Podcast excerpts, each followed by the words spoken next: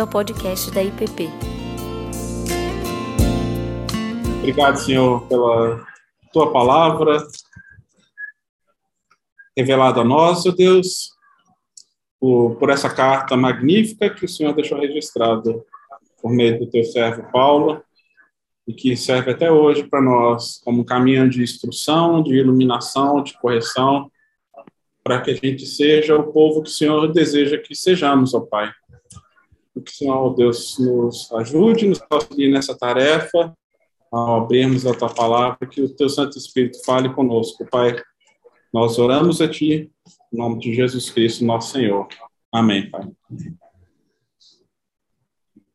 Hoje nós vamos dar continuidade ao tema que temos início semana passada, que foi os, as desordens no que diz respeito ao corpo físico e à sexualidade, conforme nós lemos e vimos no primeiro 1 Coríntios 5. Hoje nós vamos olhar para 1 Coríntios 6.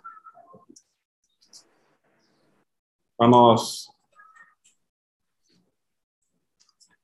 vemos as instruções de Paulo para a igreja. A palavra de Deus nos diz: Aventura-se algum de vós, tendo questão contra outro, a submetê-lo a juízo perante os injustos e não perante os santos? Ou não sabeis que os santos hão de julgar o mundo? Ora, se o mundo haverá de ser julgado por vós, sois acaso indignos de julgar as coisas mínimas? Não sabeis que havemos de julgar os próprios anjos, quanto mais as coisas desta vida. Entretanto, quando tendes a julgar negócios terrenos, constituís um tribunal daqueles que não têm nenhuma aceitação na igreja. Para vergonha vou digo, não há porventura nem ao mesmo sábio entre vós, para que possa, que possa julgar no meio da irmandade. Mas irá um irmão a juízo contra o outro irmão, isto perante os incrédulos. O só existir entre vós demandas já é completa derrota para vós outros, porque não sofreis antes a injustiça, porque não sofreis antes o dano, mas vós mesmos fazeis a injustiça e fazeis o dano, isto aos próprios irmãos. Ou não sabeis que os injustos não herdarão o reino de Deus? Não vos enganeis, nem impuros, nem idólatras, nem adúlteros, nem efeminados, nem sodomitas, nem ladrões, nem avarentos, nem bêbados, nem maldizentes, nem roubadores herdarão o reino de Deus. Tais fostes alguns de vós, mas vós vos lavastes, mas fostes santificados, mas fostes justificados em nome do Senhor Jesus Cristo e no Espírito do nosso Deus. Todas as coisas me são listas, mas nem todas convêm. Todas as coisas me são lícitas, mas eu não me deixarei dominar por nenhuma delas. Os alimentos são para o estômago, e o estômago para os alimentos. Mas Deus destruirá tanto esses como aquele. Porém, o corpo não é para a impureza, mas para o Senhor, e o Senhor para o corpo. Deus ressuscitou o Senhor e também nos ressuscitará a nós pelo seu poder. Não sabeis que os vossos corpos são membros de Cristo? E eu, porventura, tomaria os membros de Cristo e os faria membros de meretriz? Absolutamente não. Ou não sabeis que o homem que se une a uma prostituta forma um só corpo com ela? Porque, como se diz, serão os dois uma só carne. Mas aquele que se une ao Senhor é um espírito com ele. Fugir da impureza. Qualquer outro pecado que uma pessoa cometer é fora do corpo mas aquele que pratica a imoralidade peca contra o próprio corpo. Acaso não sabeis que o vosso corpo é santuário do Espírito Santo, que está em nós, o qual tendes da parte de Deus, e que não sois de vós mesmos, porque fostes comprados por preço, agora, pois, glorificai a Deus no vosso corpo. Enquanto eu estava preparando essa semana a mensagem a, essa aula e parte do trabalho de preparação do sermão ou de uma aula muitas vezes acontece dentro do carro, dentro do trânsito, viu, gente? A gente estuda, estuda, lê, lê, lê, mas é quando você está no trânsito assim que começa, as ideias começam a se conectar, né? Os argumentos começam a vir, Uh, o pastor Ricardo já falou isso, que às vezes ele fala sozinho no trânsito ou na rua. Eu não chego a falar sozinho, mas assim, a minha mente às vezes está meu. E às vezes alguém fala comigo, mas assim, minha cabeça está em outro lugar. E muitas vezes está assim, pensando no texto, na, na palavra de domingo. E eu estava pensando acerca desse assunto, dando continuidade àquilo que conversamos semana passada sobre a maneira como nós entendemos o, a importância do corpo, como, muito, como muitas vezes nós ah, ainda assumimos, ainda que não utilizando esse termo, esse gnosticismo, essa dualidade entre corpo e espírito, entre vida espiritual e vida no corpo, entre vida com Deus e vida sexual, e como é, muitas vezes nós separamos essas realidades. E me lembrei do, de algo que virou notícia recentemente, que foi ah, um anúncio de que uma música da Anitta tinha chegado ao primeiro lugar no Spotify internacional, né? E muita gente celebrando isso como um grande feito, tanto para as mulheres como para o Brasil.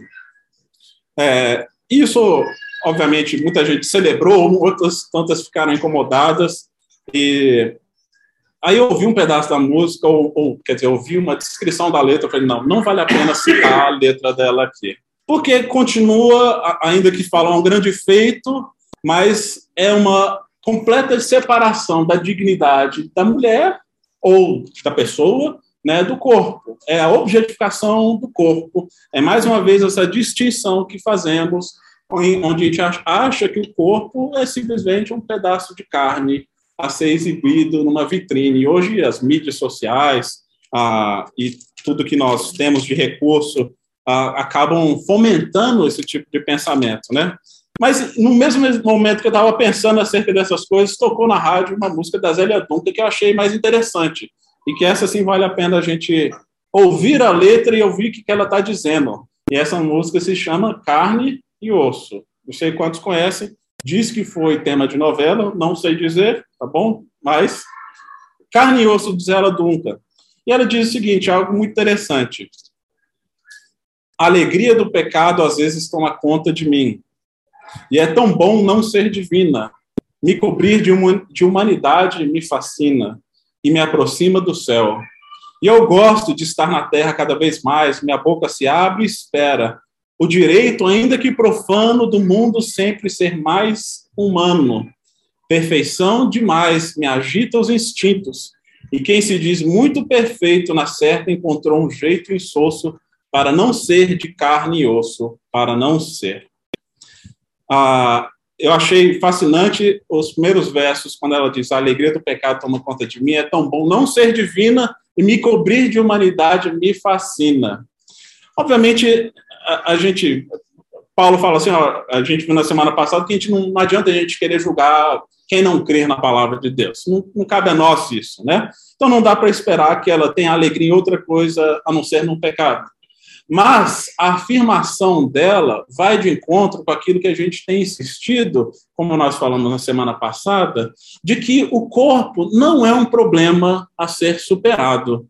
Como nós vimos que os gnósticos faziam essa distinção, diminuindo o valor, o, o valor da materialidade do corpo humano e exaltando o espírito, e onde muitas vezes até mesmo os cristãos no primeiro século faziam essa distinção, mostrando que o importante é cuidar das coisas espirituais, o que eu faço do, com o meu, com meu corpo pouco importa, ou pouco influencia.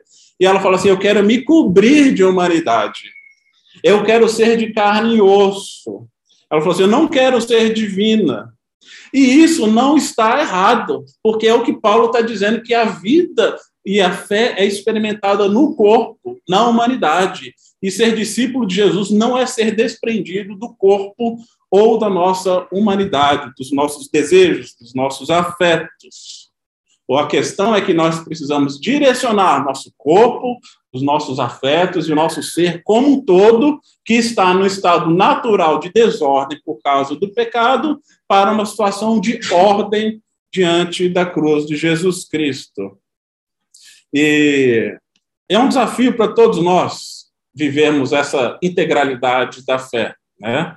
Ah, é muito fácil a gente julgar os outros ou a cultura, mas muitas vezes nós, e eu mesmo, muitas vezes tenho dificuldade de entender como que essas coisas se relacionam, como tratar bem as coisas uh, materiais criadas por Deus, e muitas vezes a gente tenta escapar dessa realidade, mas a, a questão para Paulo é que nós somos chamados a viver de maneira santa, íntegra e reta com tudo que nós temos e somos, né? Não nos desconectarmos dessa realidade.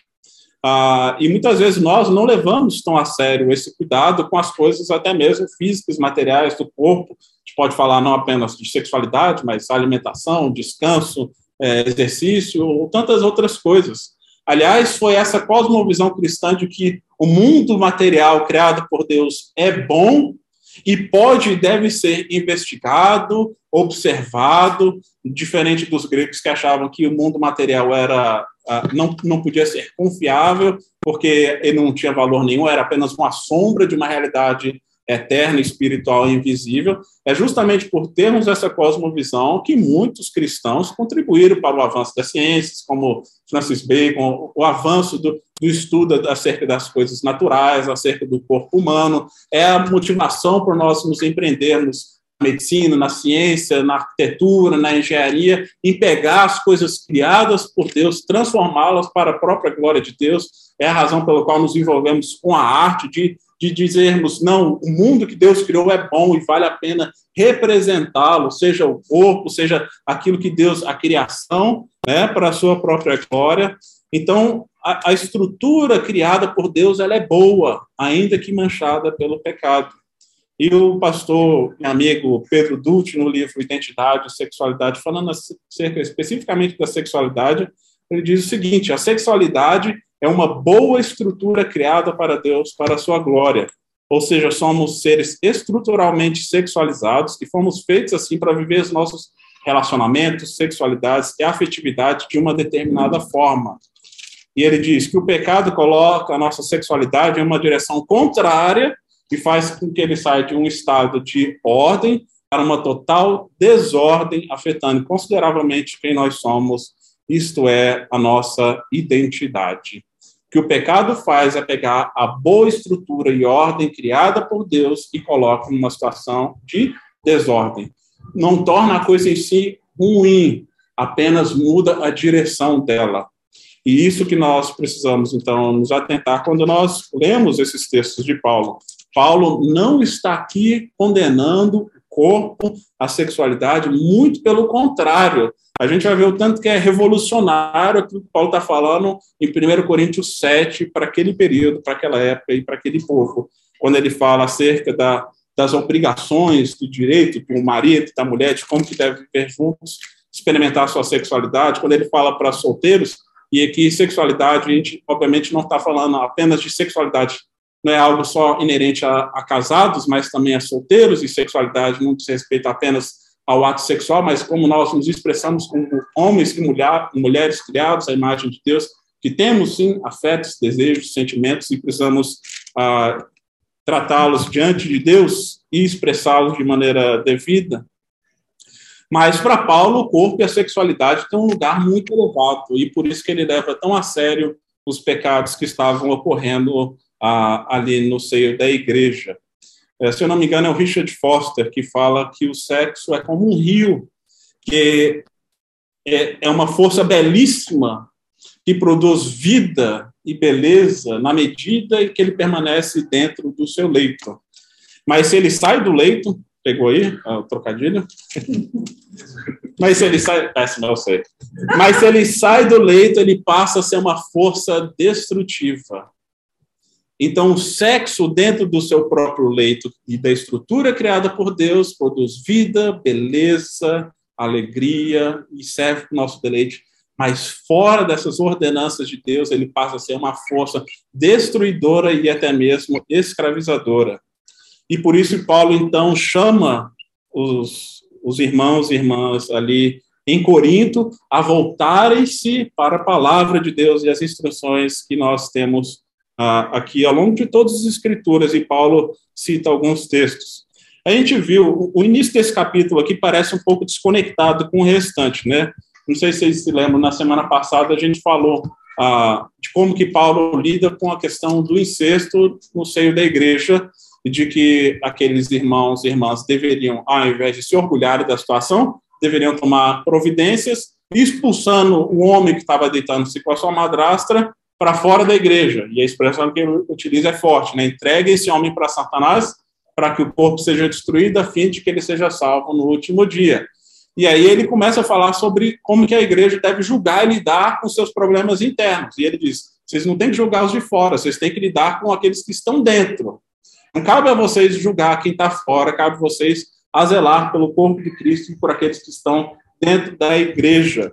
E aí ele emenda esse assunto do julgamento em um outro problema que estava acontecendo, que era a questão do litígio, onde alguns irmãos e irmãs na fé, talvez por se sentirem ofendidos por alguma situação, ou ter, se sentirem em desvantagem, ou por causa de intrigas e conflitos que ocorriam na igreja, a gente não sabe exatamente de que natureza era, ao invés delas resolverem internamente no seio da comunidade, estavam levando isso para as cortes fora, para a justiça uh, mundana, assim por dizer.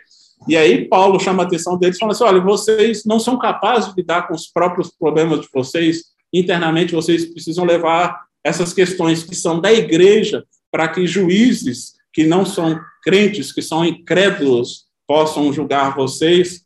E aqui Paulo ele faz um apelo. Vocês lembram que nos primeiros quatro capítulos Paulo lida com a suposta sabedoria dos coríntios, correto? De que se achavam muito bons, muito sábios, muito detentores da verdade. E Paulo vem questionar com os bases qual eles estavam construindo a sabedoria.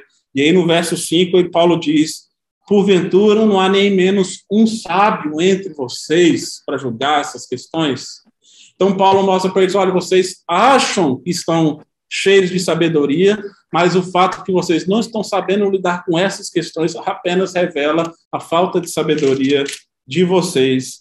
E aí ele segue mostrando que quando eles estão buscando a justiça terrena, processando o irmão, porque não estão sabendo lidar com uma ofensa, uma desavença ou um prejuízo que tomaram, ele falou: olha, isso é para completa derrota de vocês ah, e para vergonha de vocês. Isso está produzindo, ao invés de justiça, vocês estão promovendo a injustiça.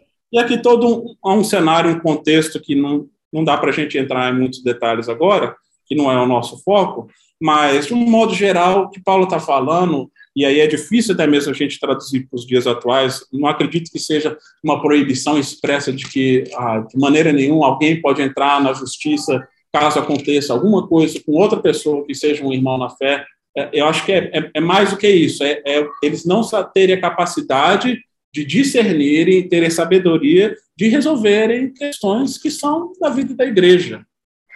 E aí, por conta disso, ao invés. E muitas vezes levar as pessoas para a corte naquela época era uma forma de humilhá-las publicamente, de trazê-las ao escárnio.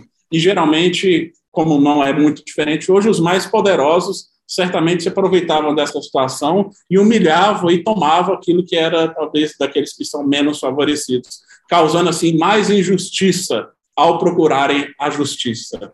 Então, Paulo condena essa, essa prática, e aí ele emenda no verso 9, numa série de afirmações que nós vimos na semana passada. Ele fala, olha, no verso 8, mas vós mesmos fazeis a injustiça e fazeis o dano isto é, aos próprios irmãos. E aí, verso 9, ele diz: Mas não sabeis que os injustos não herdarão o reino de Deus?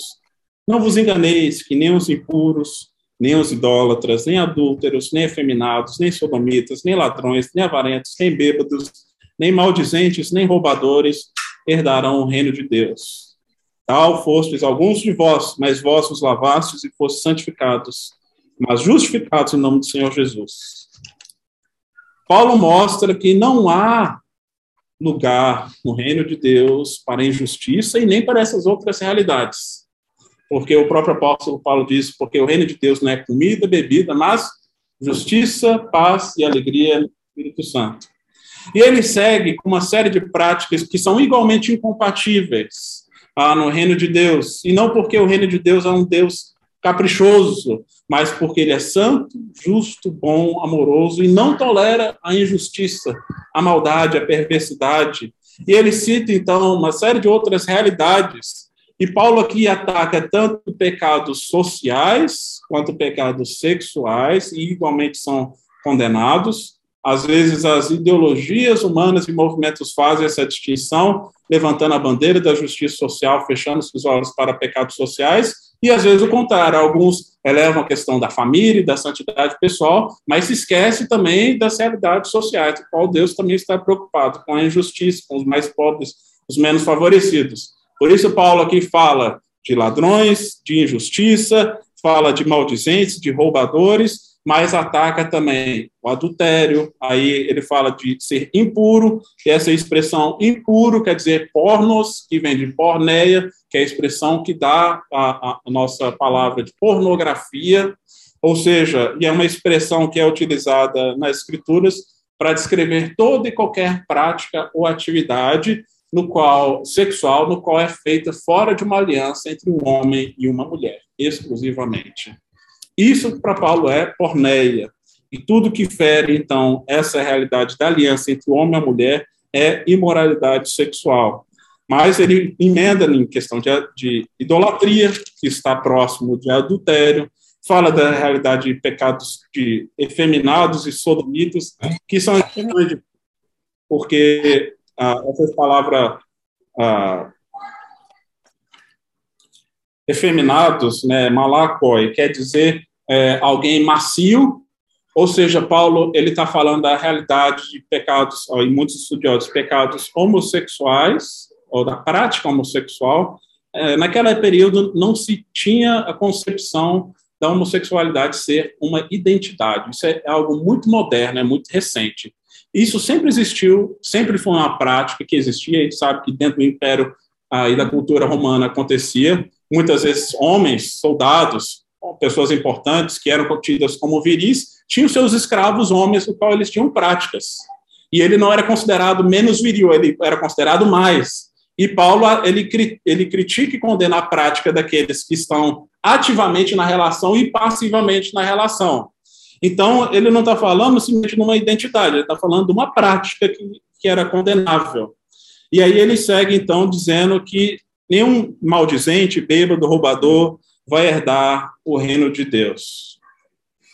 Ah, a gente precisa ter claro, como eu disse semana passada, que se a gente olhar para cada uma de nossas vidas, e aqui ah, a gente não está falando simplesmente da prática, mas do coração, porque o próprio Jesus cita várias dessas expressões em Marcos 7, 20 a 23, dizendo que o que sai da pessoa é, é o que contamina, porque de dentro do coração que procede os maus pensamentos, as imoralidades sexuais, a porneia, a mesma expressão que Paulo utiliza, os furtos, os homicídios, os adultérios, avareza, a maldade, o engano, a libertinagem, a inveja, blasfêmia, orgulho, falta de juízo. Ele fala, todos esses males vêm de dentro e contaminam a pessoa. Paulo, e aqui Jesus não está falando simplesmente de prática, ele está falando de um coração que é levado e impulsionado por essas coisas.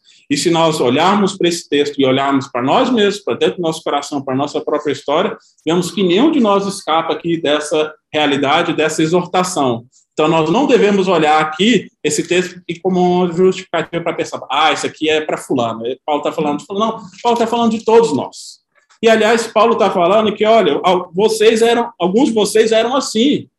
Então, dentro da igreja de Corinto, tinha pessoas que eram literalmente ladrões, roubadores, injustos, é, com práticas homossexuais, com práticas de adultério, com práticas heterossexuais que eram imorais, indecentes, condenáveis à, à luz da palavra de Deus. E Paulo está falando: olha, vocês eram assim, mas vocês não devem viver assim, porque vocês foram chamados por Cristo, vocês foram lavados, foram justificados, e Deus deu uma nova possibilidade para vocês viverem dentro do corpo. Por isso, Jesus ele fala que o adultério começa no coração e que se algo nos faz pecar, nós devemos arrancar. Ele não está falando, obviamente, disso literalmente, mas ele está falando de atacar o mal pela raiz, porque é do coração que vem essas coisas. Mas em Cristo nós temos a possibilidade de regeneração, de libertação e de transformação. E aí Paulo vai para verso 13, 12 e 13, que são expressões que a gente já citou algumas vezes aqui, Todas as coisas me são listas, mas nem todas convêm. Os alimentos são para o estômago o estômago para os alimentos, mas Deus destruirá tanto eles como aqueles. Há algumas traduções mais novas, como a NVT, eu gosto bastante da NVT, ele traz essa expressão: todas as coisas me são listas e o alimento são para o estômago, o estômago para o alimento, entre aspas, deixando claro que Paulo está citando uma outra citação que não é dele, sim, como nós vimos que é ah, como se fossem frases comuns daquele tempo, da, daquela cultura, como se o povo estivesse utilizando frases como essa, ah, todas as coisas me são listas, eu sou livre, eu posso fazer qualquer coisa, né? É o meu corpo, eu faço o que, que eu quero com ele. Paulo está falando, tudo bem, mas nem todas as coisas convêm. E essa palavra convém não significa não apenas que é conveniente para mim, ela tem uma expressão, um significado, significado também comunitário. É, é a palavra que também dá origem à palavra sinfonia, onde há harmonia entre o corpo. Então, Paulo está atacando não apenas aquilo que diz respeito à, à individualidade na questão da sexualidade, mas como isso afeta outras pessoas. Porque muitas vezes as pessoas justificam, ah, mas eu não estou fazendo mal a ninguém. Que mal tem eu acessar um site de pornografia, ou mandar ou receber esse tipo de imagem, ou ter acesso a essas, essas realidades. Eu não estou fazendo mal a ninguém. Paulo está falando assim, não, essas coisas não convêm e elas não apenas não estão fazendo bem a você, como está participando de uma realidade de uma indústria que é destruidora, escravizadora, que se aproveita de abusos, de adultério e da exploração da dignidade do corpo humano. Não convém, não tem espaço na vida cristã para essas realidades. Depois eles falam, o corpo são para os o estômago, o estômago para os alimentos, como quem diz, o corpo está para o sexo e o sexo para o corpo, ou seja, se eu tenho um desejo em mim, eu devo satisfazê-lo, eu devo isso ao meu corpo. É, e aí Paulo está atacando também essa expressão que é comum daquele tempo, falando assim, olha, mas o corpo não é para a impureza, para a imoralidade. Ele fala aqui na continuação, o corpo é para o Senhor, e o Senhor é para o corpo. Então, o corpo não é seu, e ele fala isso lá no final, no verso 19. Vós não sois de vós mesmos. Então, essa ideia bem moderna, bem individualista, de que ah, é o meu corpo, eu faço com ele o que eu bem entender, não tem espaço dentro da cosmovisão cristã, quando nós entendemos que fomos entregues a Jesus Cristo. O nosso corpo físico, não apenas a nossa alma, a gente fala muito de entregar a alma para Jesus, levanta a mão, sua alma se entrega a Jesus. Não, é o nosso corpo inteiro está sendo entregue. Quando a gente está afirmando o senhorio de Jesus, ele fala, ele é senhor de tudo, ele não é senhor de nada. E aí Paulo diz, o Senhor é para o corpo e o corpo é para o Senhor. Ah, e Deus vai ressuscitar a nós, como ressuscitou Jesus Cristo pelo seu poder. A gente falou disso semana passada, né? De como que nós não somos seres flutuantes, e o chamado de Cristo é sermos, então, pessoas íntegras que, no último dia, nós receberemos um corpo glorioso, transformado. Não seremos como fantasmas flutuantes que atravessam paredes. Apesar de Jesus, mesmo no corpo, atravessou a parede. Né? Não sei como que isso acontece fisicamente, mas Jesus ressuscitou no corpo. Ele comeu, bebeu, os discípulos tocaram nele, ah, enfim, ah, ele foi ressuscitado no corpo e assim também em nós. E Paulo fala que esse é um dos motivos pelo qual a eternidade do corpo, ou a continuação entre essa realidade e a próxima, é um dos motivos para nós, então, glorificarmos a Deus com o nosso corpo. E aí ele fala: ah, Não sabeis que os vossos corpos são membros de Cristo, e eu, porventura, tomaria os membros de Cristo e faria os membros de uma meretriz? Ou não sabeis que o homem que se une à prostituta forma um só corpo com ela? Porque, como se diz, serão os dois uma só carne. Paulo mostra que aqui um mistério. Isso aqui, eu, até eu, eu tenho dificuldade de compreender as implicações disso. Mas ele está falando que há uma união mística, sobrenatural. Isso é algo extraordinário. Pensar que o espírito se une com a carne, com o corpo, de tal maneira que estão intimamente ligados. E quando nós somos unidos ao Espírito de Cristo, todo o nosso ser está ligado a Ele, de alguma maneira sobrenatural. E isso é um mistério. E por isso Paulo fala: olha, vocês estão unidos a Jesus. E o que estava acontecendo naquela época? As pessoas, e aí falamos da, da questão da prostituição cultural, né, de cultos no qual as pessoas tinham relações com prostitutas, e Paulo aqui, ele não está apontando o dedo nas mulheres, está apontando o dedo para os homens que estavam nessas práticas, cristãos, participando de atos como esse.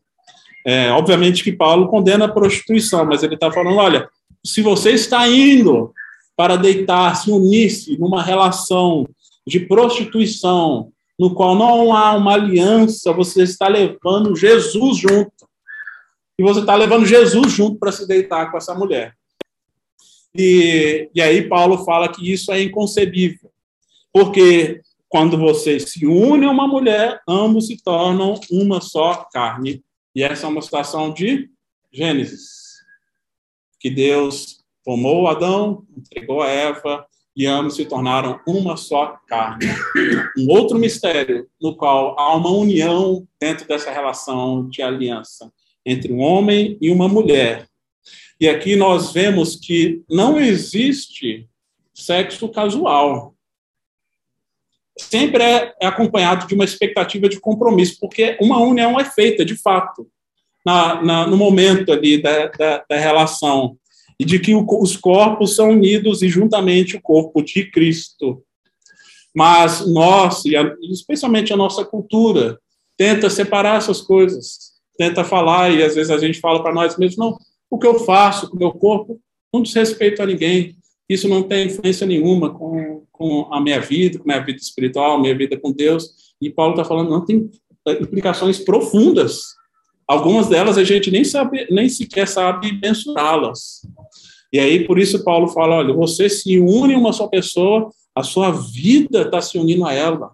Porque o sexo não é a união de dois corpos, o sexo é a união de duas vidas, dentro da visão cristã. E aí, por isso, nós temos, então, esse mistério no qual Paulo aponta. É, eu acredito que a graça, onde abundou o pecado, superabundou a graça de Deus. O pecado nunca foi impeditivo para que Deus continuasse a agir e seguir com seu plano redentivo. Aliás, é por causa dele que ele realmente mandou o seu filho se encarnou. Então, Judá e Tamar estão listados entre a genealogia de Jesus. Né? Salomão, filho também, também da, uma relação de adultério de Davi, isso é graça de Deus, mas não é justificativa para o pecado. Não é porque assim, olha, Deus, Deus agiu dessa maneira e significa que agora a gente pode fazer vistas grossas para essas outras realidades. E aí Paulo está falando justamente para uma graça tão grande revelada em Jesus Cristo que a gente não pode banalizar essas coisas. Lógico, todos nós pecamos, todos nós caímos e ninguém está excluído dessa lista aqui. Paulo ele está confrontando toda uma cultura de permissividade é, de, e aí os cristãos comprando essa mesma ideia de que, olha, tudo é lícito, então posso fazer qualquer coisa, nada importa. E Paulo está falando, olha, não, você é livre Jesus Cristo, mas nem todas as coisas vão trazer edificação pessoal, comunitária, e mais, eu não vou me deixar dominar por nenhuma dessas realidades. Eu não vou voltar à realidade de escravidão, do pecado, seja ele de qual natureza for, né? Então, ali, Paulo, ele está atacando justamente uma visão cultural de esvaziamento né, da, da, dessa realidade do corpo, dessa, dessa, dis, dessa desassociação entre o corpo e o espírito. Né? E, e eu acho que é um problema, como o pastor Ricardo falou, na nossa cultura hoje, e eu comentei semana, semana não, semestre passado na nossa classe sobre família, né, sobre um estudo da, doutora Sarah Williams, que foi professora no Regent College, e ela deu um curso sobre casamento, sexo e família numa perspectiva histórica, mostrando alguns movimentos que aconteceram ao longo do último século, que trouxeram para o ponto onde nós estamos hoje. E esses movimentos dizem respeito também a deslocamento, a desintegração. Então, não era um problema antigo, isso é um problema atual nosso. Né? E ela fala de alguns deslocamentos. E o nosso tempo está um pouco corrido, eu vou passar rapidamente por eles, mas semana que vem a gente pode retomar, se preciso. Mas ela fala, por exemplo, no fim do século XX, houve um deslocamento, uma separação da ideia de sexo com a necessidade de procriação, com a capacidade do ser humano controlar a procriação e a fertilidade por meio de tecnologias mais modernas, isso para ela foi um momento sísmico na história da família. E não é que o sexo serve apenas para procriação, não, estamos afirmando isso. E uh, capítulo 7 de 1 Coríntios também vai deixar isso bem claro. Mas essa separação no qual ter filhos passa a ser agora uma opção, ela vira uma mudança sísmica na história da família, porque ela representa o fim do monopólio sexual da família. E isso leva à emancipação do sexo, que desloca, então, e aí ela fala de um segundo deslocamento, da separação e deslocamento do sexo de casamento, de aliança. Isso especialmente na década de 60.